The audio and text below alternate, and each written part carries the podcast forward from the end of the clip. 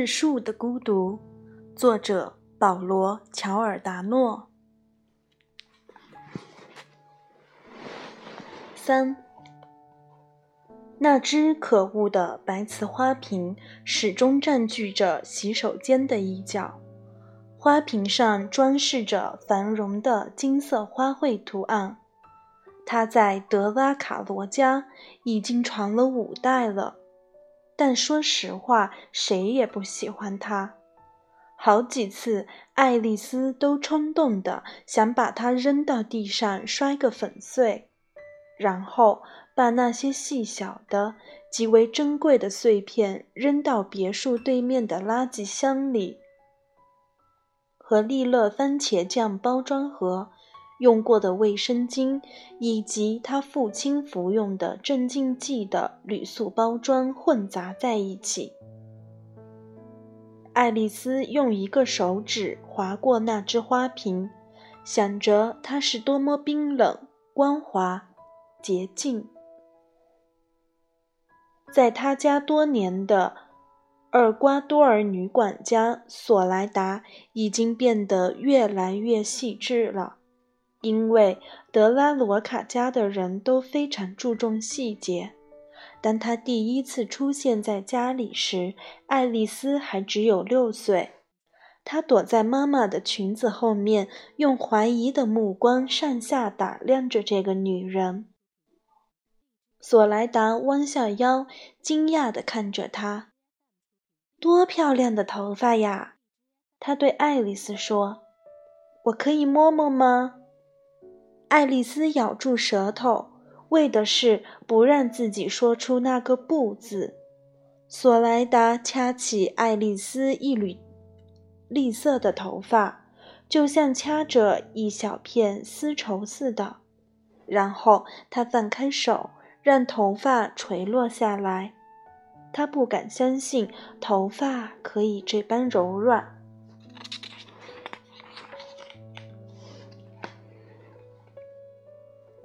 爱丽丝脱背心的时候屏住了呼吸，一时间，她除了闭上眼睛，什么也不能做。当她再一次睁开眼睛的时候，洗脸池上方的大镜子里映出了她的身影。此刻，她体会到一种惬意的失落感。她把内裤的松紧带往下卷了两圈。刚好卷到他那道伤疤的上方，紧紧绷住的松紧带使内裤边缘和小腹之间出现了一点点缝隙，像一座桥梁架设在两侧胯骨的上方。他的食指仍然无法穿过这道缝隙，但小指却可以。竟然小指还能穿过去，这简直要把他气疯了。就在这儿，它应该正好开在这里，他想。一朵蓝色的小玫瑰花，就像薇奥拉的那朵一样。爱丽丝侧过身子，还是右边好。他已经习惯在心里这么说了。他把所有的头发都披到面前，觉得这样就像一个小魔女了。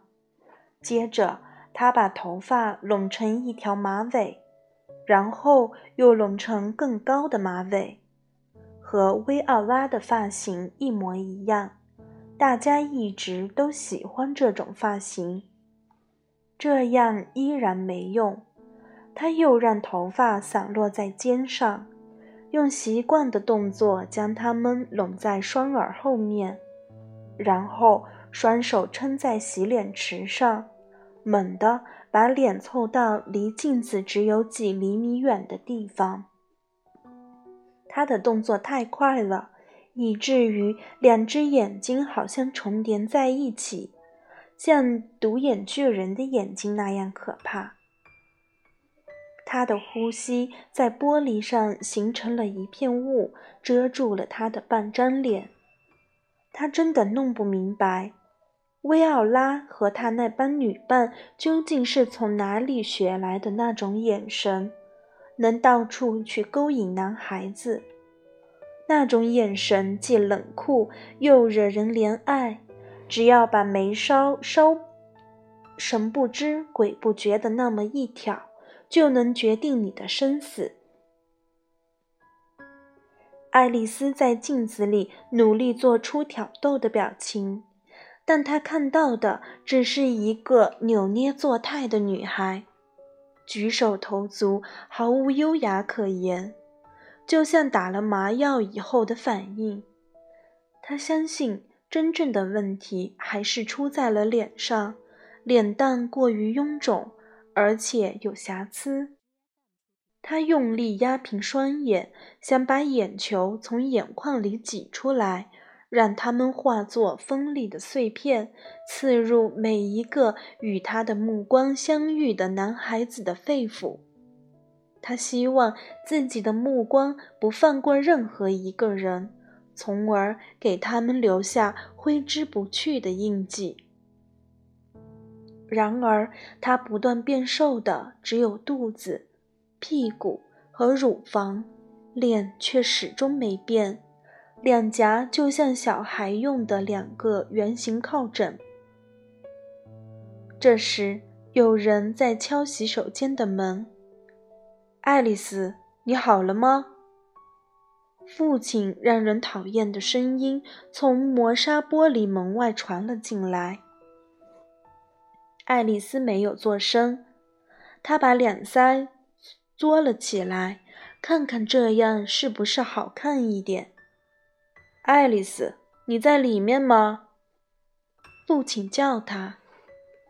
爱丽丝撅起嘴，吻了一下镜子里的自己，又伸出舌头舔了舔冰冰冷镜面中的自己的舌头。她闭上眼，就像真的接吻一样，左右晃动着脑袋。它晃动的尽量均匀，以使得这个吻有可信的效果。他还从来没有在任何人的嘴唇上体会过他真正渴望的亲吻。大卫·波伊里诺是第一个用舌头亲吻他的人，那是初中三年级，因为他和人打赌打输了，他把舌头机械地绕着爱丽丝的舌头顺时针转了三圈，然后。转身问他的朋友们：“行了吗？”那些人猛然大笑起来，有些人还说：“你吻了一个跛子。”但是爱丽丝仍然很高兴，因为她终于有了初吻。何况大卫人还不错。那以后，他还有过其他的接吻经历。一次是和他的堂哥沃尔特在奶奶的生日聚会上，一次是和大卫的一个朋友。他甚至不知道那男孩叫什么名字。这家伙私底下请求爱丽丝让他也尝尝接吻的感觉。他们就躲在学校院子的一个角落里，撅着嘴亲了几分钟。谁也没勇气碰对方一个手指头。两人刚一分开，这男孩就说了声谢谢，昂着头走开了，脚步轻盈的，好像一个成熟的男人。现在他落伍了，他的女同学们都在讨论体位、吻痕和怎样用手指的事。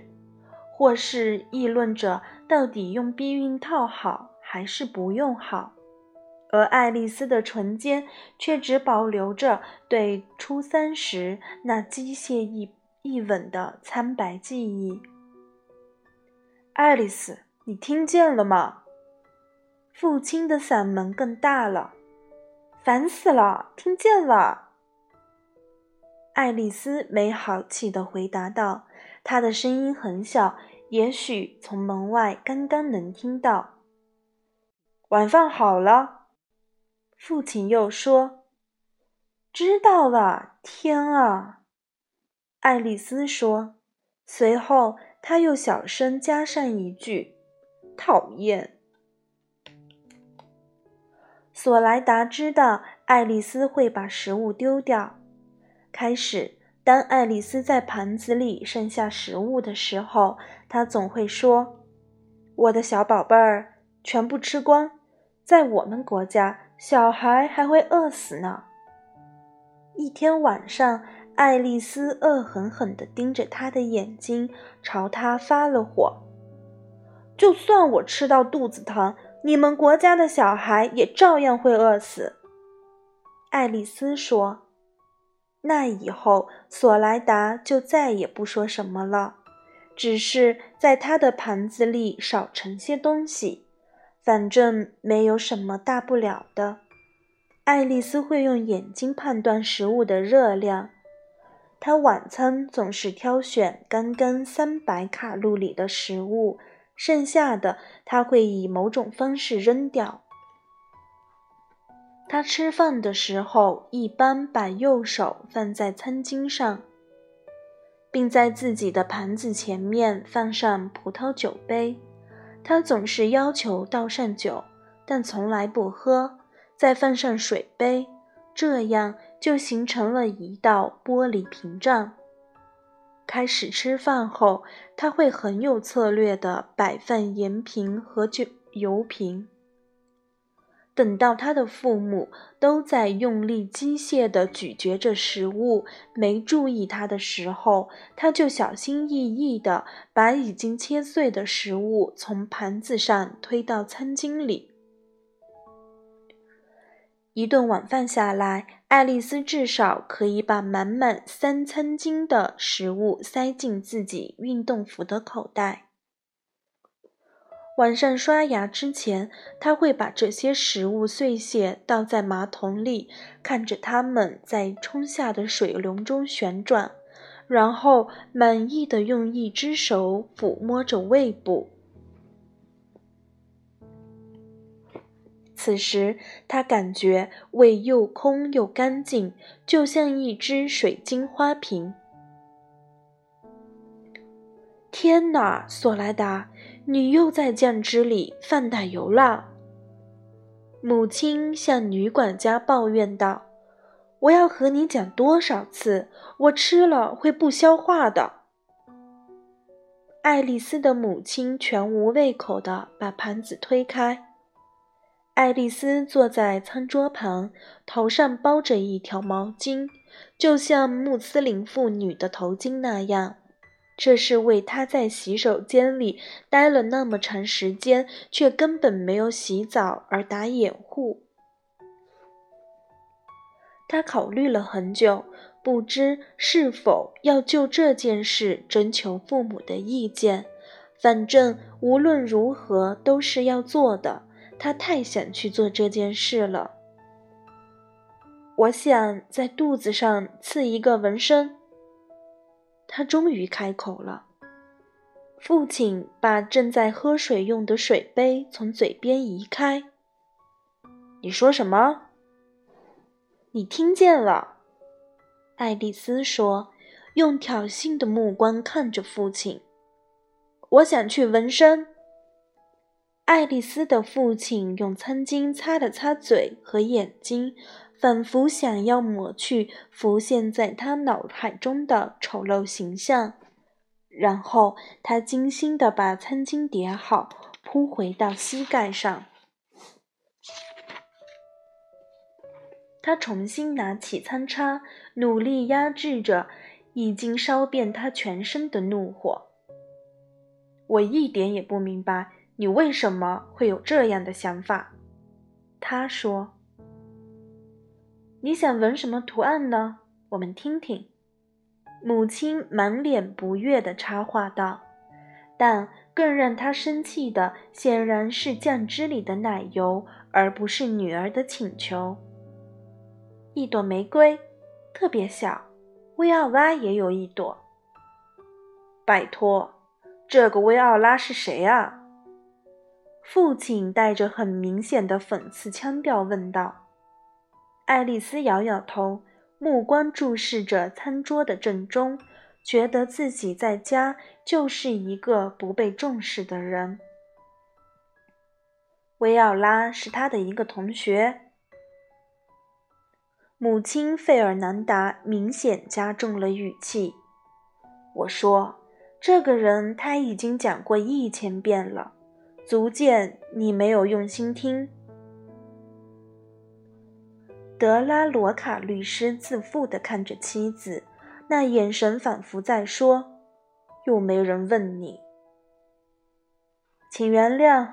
我想我对爱丽丝班里的同学往身上画什么东西不感兴趣。”父亲最终宣判道：“无论如何，你都不能去纹身。”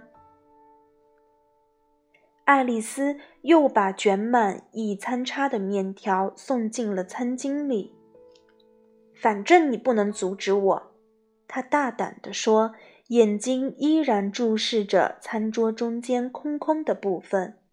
她的声音因胆怯而变得不太连贯。你能再说一遍吗？父亲问道。他没有提高音量，语气也照常缓和。你能再说一遍吗？他的语速更慢了。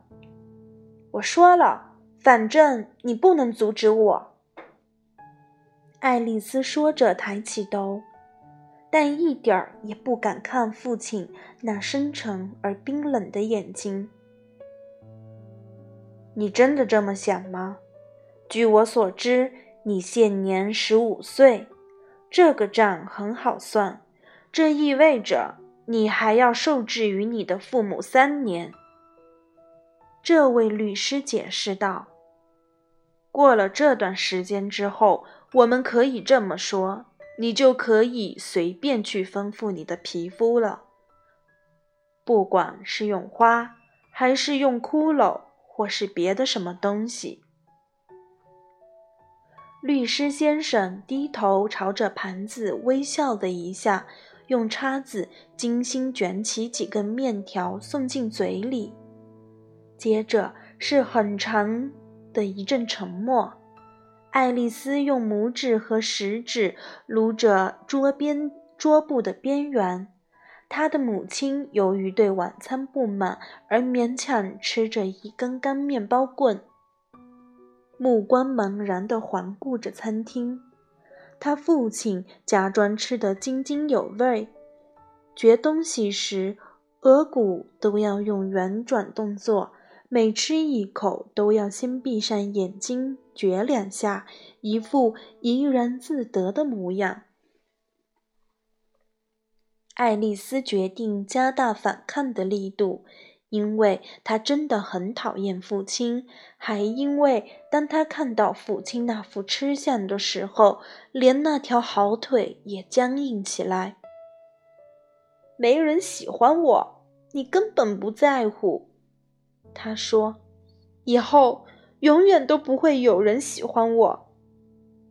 父亲。用疑问的目光看了他一眼，然后继续吃饭，就像没人讲过话一样。你一点也不在乎，是不是毁了我一辈子？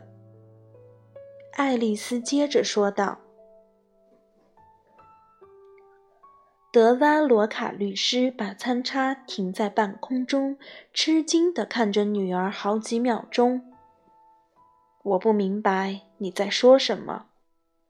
他声音略带颤抖地说：“你再明白不过了。”爱丽丝说：“你知道，就是因为你的错，我才会永远这样。”爱丽丝的父亲把叉子架在盘子的边缘，用一只手遮住双眼，就像在沉思什么。然后他站起身，走出了餐厅。沉重的脚步声回荡在走廊光滑的大理石地砖上。费尔南达说：“哦，爱丽丝。”既未表示同情，也未表示出责备，只是无可奈何地摇了摇头，然后就随着丈夫到房间里去了。爱丽丝呆滞地盯着满盘的食物，足有两分钟的时间，直到索莱达过来收拾餐桌。他安静的像影子一样。爱丽丝把装得满满的餐巾塞进口袋，把自己把自己反锁在了洗手间里。感谢大家的收听，今天的节目就更新到这里。如果你喜欢我的声音，欢迎订阅我的播客，收听后续精彩内内容。咱们下次再见。